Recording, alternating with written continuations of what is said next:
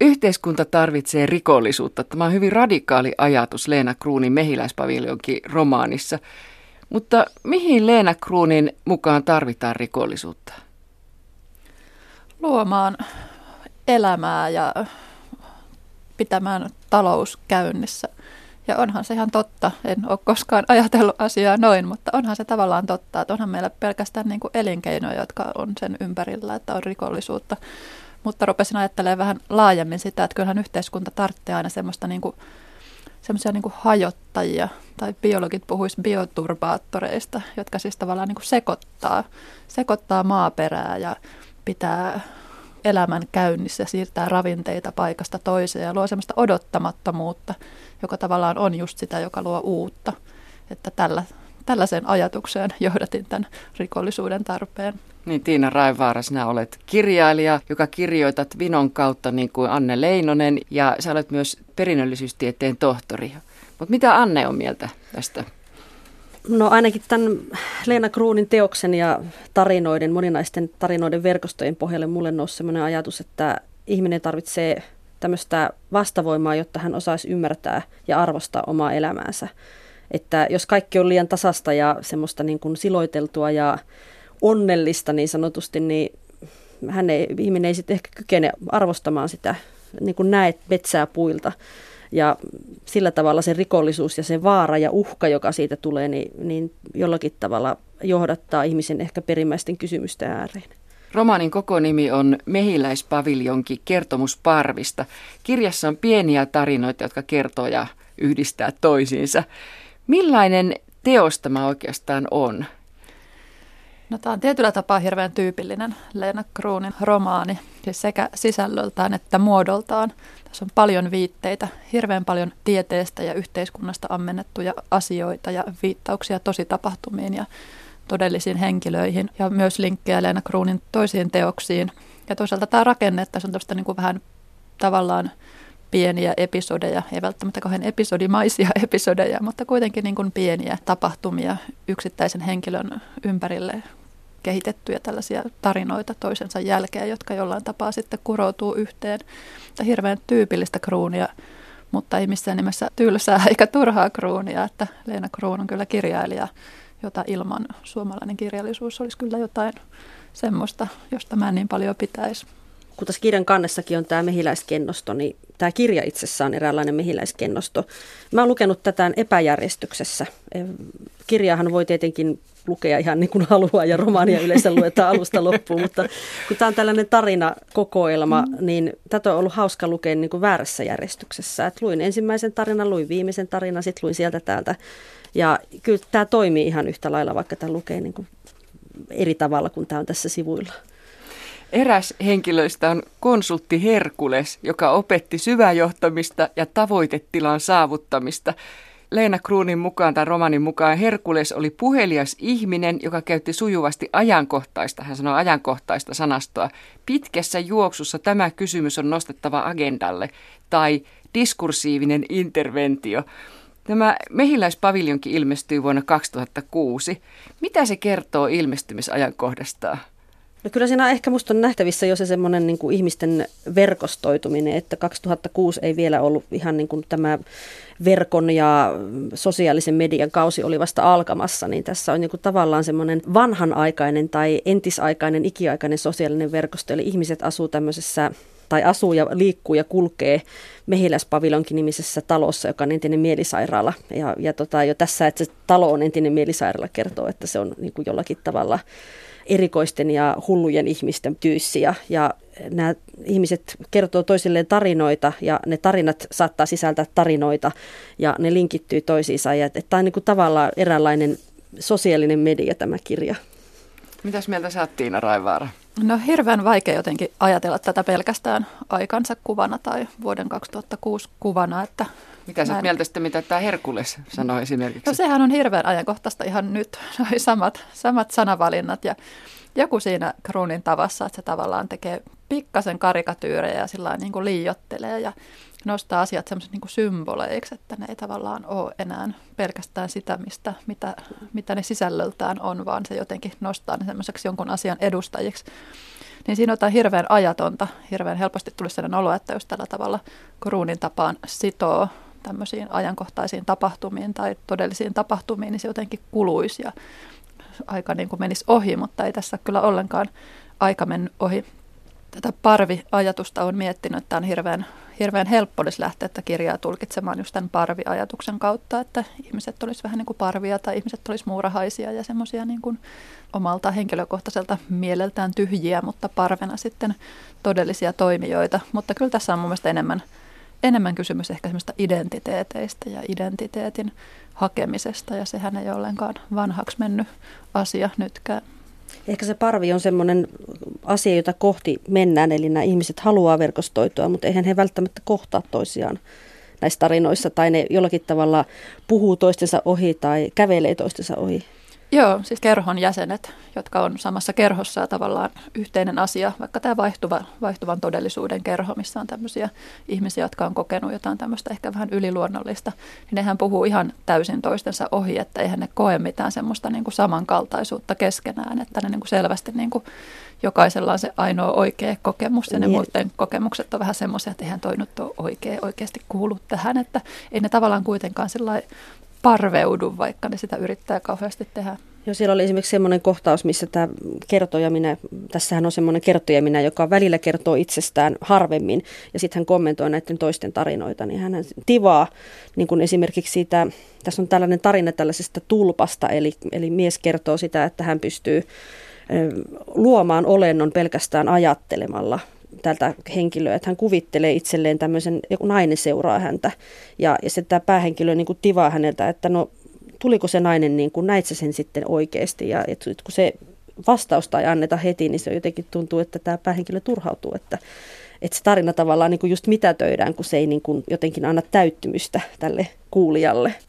Mä otan yhden tämmöisen lainauksen täältä romaanista. Pupu ja hänen puoluetoverinsa mesettivät, chattailivat, kuluttamisessa tavoittelivat täydellisyyttä, aina vaihtuvan identiteetin tuoreutta. Toisaalta kierrättivät, toisaalta pöllivät tavarataloista. Vastarinnan lajit, joita puolueen jäsenet harjoittivat, olivat laiskottelu, lahjonta, näpistely. Ne olivat avuton vastaisku paljon suurimuotoisemmalle omien etujen kahmimiselle ja yhteiskuntarauhan häirinnälle, jota harjoitettiin talouselämän huipulla valtionyhtiöiden hallintoneuvostoissa ja yhteiskunnan korkeimmissa piireissä. Mulla oli ihan pakko tämä kauhean pitkä ottaa tähän, mutta mistä Leena Krohn tässä kirjoittaa? No varmaan aika ajattomasta vallanpitäjien vastavoimista ja toiminnasta. Että mua jotenkin nimenomaan kiehtoo tässä tämmöinen paradoksi, että se on tavallaan sidottua aikaan, mutta ne on kauhean ajattomia. Valitettavan ajattomia. Niin, valitettavan ajattomia. Ja nämä ei niin kuin kulu. Sama asia näkyy muissa Leena Krohnin kirjoissa, että ei ne kulu niin helposti, mitä voisi olettaa. Ja tuossakin toisaalta niin kuin se, että vastarinta, jollakin tavalla siihen itsessään sisältyy jo paradoksi siihen vastarintaan, että et ehkä et sekin, että asettaudutaan valtaapitäjiä vastaan, niin saatetaan kuitenkin tehdä yhtä ja sarnata toista. Ja musta tämä koko kirja on täynnä semmoisia ristiriitoja, missä niin kuin ihmiset mukamas tekevät jotakin, mutta he eivät sitten oikeasti kuitenkaan niin kuin pysty siihen tai tekee sen eri tavalla. Leena Krohn on palauttanut Pro Finlandia Mitalin vastalauseena. Hän ei mene nykytaiteen museo Kiasmaan, koska sen kokoelmissa on Teemu Mäen kissantappovideo. Entä nämä kirjat? Mihin hän niillä pyrkii? Ajatellaan vaikka Mehiläispaviljonkia. Kyllähän Krohnin kirjoissa on välillä jopa harmittavan paljon semmoista saarnaamista. Mä ärsyynnyn välillä, kun mä jotenkin... Ai jaa, mä oon ihan innoissani. Tav- tavallaan ärsyynnyn siitä, että siellä on sitä saarnaamista. Ja esimerkiksi Teemu Mäki tul- taitaa tulla useammassakin kirjassa jollain tavalla Kyllä. läsnä olevaksi. Mutta sitten samaan aikaan mä rakastan sitä. Siis eihän nämä olisi mitään ilman sitä semmoista tiettyä jotain sanomisen tai, tai sanomisen tarvetta, mutta sellaista näyttämisen tarvetta, että katsokaa nyt ihmiset, miten tämä on ja tehkää omat johtopäätöksenne. Ihailen kyllä Krohnissa siis tämmöistä ehdottomuutta, näiden asioiden takia tehtyä ehdottomuutta. Ja oikeastaan meiltä puuttuu aika paljon tällaisia, siis eihän meillä hirveästi ole kirjailijoita, jotka jotenkin teostensa kautta pyrkisi kertomaan näin ehdottomasti jotain yhteiskunnasta. Et meillä on paljon kirjailijoita, jotka kertoo tavallaan kirjojensa ulkopuolella jotain yhteiskunnasta ja osallistuu keskusteluun, mutta semmoinen, joka niin kuin kirjan kautta näin vahvasti sanoisi, kun Leena Krohn, niin niitä ei kyllä kauhean montaa ole. Niin vaikka esimerkiksi se oli taas olla käsitetaiteilija Käki se henkilö, joka oli näin, niin tämä mäen, mäen vastine. Muakin yhtä lailla ärsytti se silloin, kun se tuli unelmakuolemassa vastaan, että, että tota, kun se oli niin ajankohtainen silloin. Mutta sitten toisaalta voi ajatella, että jos joku ei niin kuin näe siinä sitä viitettä todellisuuteen, niin se ei häiritse häntä eikä se millään tavalla niin kuin laske sen kirjan arvoa, vaikka siinä sitten onkin tämmöinen viite, että saahan kirjailija nostaa tämmöisiä asioita esille, saahan kirjailija ottaa kantaa. Joo, mutta tiettikö, mä oon ihan ihmeessäni, Anne Leinonen ja Tiina Raevaara, kun te molemmat tunnustitte jopa sen, että te kirjoitatte todellisuudesta Vinon kautta. Ja nyt mä kuulen tällaista, että mä mennään ihan niin kuin mä olisin yksin näiden asioiden kanssa. Mä otan nyt vielä taas tämmöisen kuin autoilija. Autoilija, joka tietenkin, ehkä muistatte hänet, autoilija tietenkin ylistää autoa, jota Krohn kutsuu liikkuvaksi kotelokehdoksi. Ja autoilija sanoo, että olemme jälkeläistemme mielestä vikapäitä rumentuneeseen maisemaan, heidän tappiolliseen taistelunsa pilantuneesta ravinnosta, saastuneesta vedestä ja niukkenevasta polttoaineesta. Autoilijan tekisi mieli puolustautua etukäteen ja sanoa, että turhaan te meitä syytätte, turhaan muistelette pahalla. Emme me saaneet valita, vaan itse aika pakotti meidät elämään, kuten elimme. Miten te ymmärrätte tämän kohdan? Mä ymmärrän sen aika lailla noin, mitä, miten siinä sanotaankin, että nimenomaan tämmöiset epäekologiset valinnat, niin ihminen voi, voi heittäytyä vähän niin kuin natsitkin, natsitkin heittäytyy, että tottelimme vain käskyjä ja ajan henki oli mitä oli, niin vähän samanlainen puolustuspuhehan se sitten on, mutta kauhean paljonhan näitä kaikki nimenomaan heijastaa sen kautta, että mitä Leena Krohn, mitä muuta hän on kirjoittanut ekologisuudesta tai tällaisesta, että, että tavallaan nämä Krohnin kirjat onkin tämmöinen verkosto siinä, missä yksittäinen kirjakin, että, että on, on vaikea katsoa yhtä kirjaa kerrallaan, vaan helposti katsoa koko tuotantoa. Se on tietysti vähän epäreilu käsittelytapa, että tavallaan teoksen pitäisi olla teos, mutta Mutta niin, sitä heijastaa koko tuotantoon näitä. Sä, Anne Leinonen, kiihkeästi selailet Mehiläispaviljonkia. Yritin etsiä sieltä sitä. Täällä on se mainio vasta, tarina, tarina vasta. Siitä, siitä nimenomaan tähän natseihin liittyen. Siitä, se, se, se, missä keitellään niitä ihmisiä, niitä päitä. Se oli, se mainio oli aika, tarina. Mainio tarina ja hyytävä tarina, mutta mikä se näistä nyt oli? Mulla oli täällä jossakin... Tota, No, no se mulle ainakin tulee mieleen siitä ajasta, että aika tekee meistä sellaisia kuin me ollaan, että et, et siinä mielessä ihminen toteuttaa tätä parvitodellisuutta, eli mehän mennään mielellään helpomman kautta ja nautinnon kautta, eli vastaavalla tavalla voi ajatella, että ne, se autoilikin on tavallaan semmoinen niin kuin helppo valinta, sillä pääsee nopeasti joka paikkaan ja, ja ei sillä mitään väliä, että kun se saastuttaa, kun se niin kuin saastuttaa jossakin muualla, ei näy meillä Kiinassa. Ihmiset tukehtuu savuun, mutta täällä meillä ei tukehduta mihinkään savuun. Että aika on ehkä tavallaan semmoinen meidän yhteistä omaisuutta, mitä me käytetään väärin. Leikitään nyt vähäsen. Jossakin tulevaisuudessa luetaan Mehiläispaviljonki. Mitä se kertoo ajastamme noille lukijoille? No ehkä se kertoo, siis mä jotenkin nimenomaan tämmöisen identiteetin etsinnän kautta luin tätä kirjaa, että ihmisellä on kauhea tarve jotenkin kuulua, kuulua johonkin ja kuulua johonkin kauhean erilaiseen yhteisöön ja olla jotenkin niin erilainen, että lopulta kaikki ihmiset rupeaa siinä erilaisuuden tavoittelemisessaan, rupeaa olemaan samanlaisia, että vähän kuin teini-ikäiset, jotka yrittää olla niin kauhean rajuja ja kovia ja lopulta ne on kaikki ihan samanlaisia. Että jotain sellaista se varmaan kertoo meidän ajasta suurempana teemana. Ja siitä semmoista kuitenkin niin kuin yksinäisyydestä ja ulkopuolisuudesta, että vaikka sitten löytyisi joku tarpeeksi kummallinen kerho, mihin halutaan kuulua, että se on ehkä tarpeeksi raju ja outo, niin sitten ei kuitenkaan edelleenkään sinnekään oikein kuuluta eikä sielläkään oikein viihdytä. Ja sitten nämä on kuitenkin tämmöisiä, että näitä syttyy ja sammuu näitä kerhoja ja identiteettiä ja tapoja olla.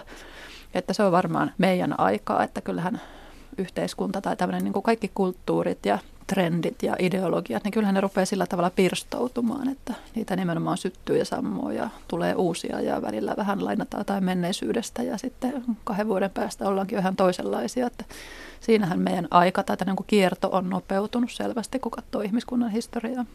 Ehkäpä tulevaisuudessa ihmiset ovat muuttuneet evoluution myötä osaksi konetta, eli meidän mielemme ovat yhteydessä toisiinsa niin kuin mehiläisillä ja siellä sen ajan ihmiset sitten katsoo tätä teosta. Eivät he sitä lue, vaan se tulee heille niin kuin suoraan aivoihin jonkinlaisena tietovirtana ja he ihmettelevät, että on ne ollut aika yksinäisiä silloin ja miten ne on voinut elää tuolla tavalla, että ne on vaan ollut niin kuin omien ajatustensa kanssa omassa päässä, että ne on voinut niin kuin kuulla ja ymmärtää toisiaan. Yksi näistä kerhoista, tässä on siis monenlaisia kerhoja niin, tai yhdistyksiä, niin on tieteellisen maailmankuvan uhrit. Jossain haastattelussa Leena Krohn on sanonut, että tämmöinen yhdistys tai kerho, niin se on oikeasti olemassa. Koska mun mielestä on hirveän hauskaa, että Leena Krohnilla on ihan merkilliseltä vaikuttavia ilmaisuja tai semmoisia älyttömyyksiä suorastaan, ja ne ovat oikeasti olemassa. Joo, ja siis sehän on vaarallista tässä kirjassa, että hirveän helposti ajattelet, että onpa hassun jutun keksinyt, mutta sitten ei koskaan olla varma, että onko se oikeasti olemassa, että se tekee näistä semmoisia tosi moninaisia, että täällähän on paljon tämmöisiä luetteloita, missä luetellaan tavallaan luonnontieteellisiä faktoja, mutta sitten siellä seassa saattaakin olla joku semmoinen, että ei, ei tämä ei nyt voi olla fakta, että tässä vähän rupeaa hälytyskello soittamaan, että koko ajan pitää tavallaan jotenkin olla vähän varpaillaan, kun tulkitsee ja sillä hassusti kiemurtelee just sen niin kuin oikein tapahtuneen ja olemassa olevan ja sitten täysin fiktiivisen siinä rajapinnassa, että tekee siitä tosi kiehtovan, mutta myös semmoisen niin kuin tunne tulee, että täytyy olla sillä hyvin varovainen tässä tulkinnassa ja lukemisessa. Ihan tähän loppuun Anne Leinonen ja Tiina Raevaara, lainaus Leena Krohnin erästä haastattelusta. Lause, joka on kulkenut mukanani nuoruudestani alkaen. Katukiven alla on rantahiekkaa. Lause kirjoitettiin Pariisilaistalon seinään tuhatyhdeksänsataakuusikymmentäkahdeksan. Lause kertoo lyhyydessään jotain ihmiskunnan elämänehdoista ja niiden hauraudesta. Se, minkä me unohdamme ja mitä emme enää näe, kannattelee sivilisaatiotamme ja koko olemassaoloamme. Eikö hienosti sanottu? Miten te ymmärrätte tämän? No just tällä tavalla, että tavallaan me ei nähdä aina, minkä päälle uusi rakentuu, mitä, mitä siellä alla on. Ja se alla oleva voi olla jotain täysin erilaista, jotenkin täysin erilaisesta elementistä peräisin kuin se, mikä sen päällä sitten makaa.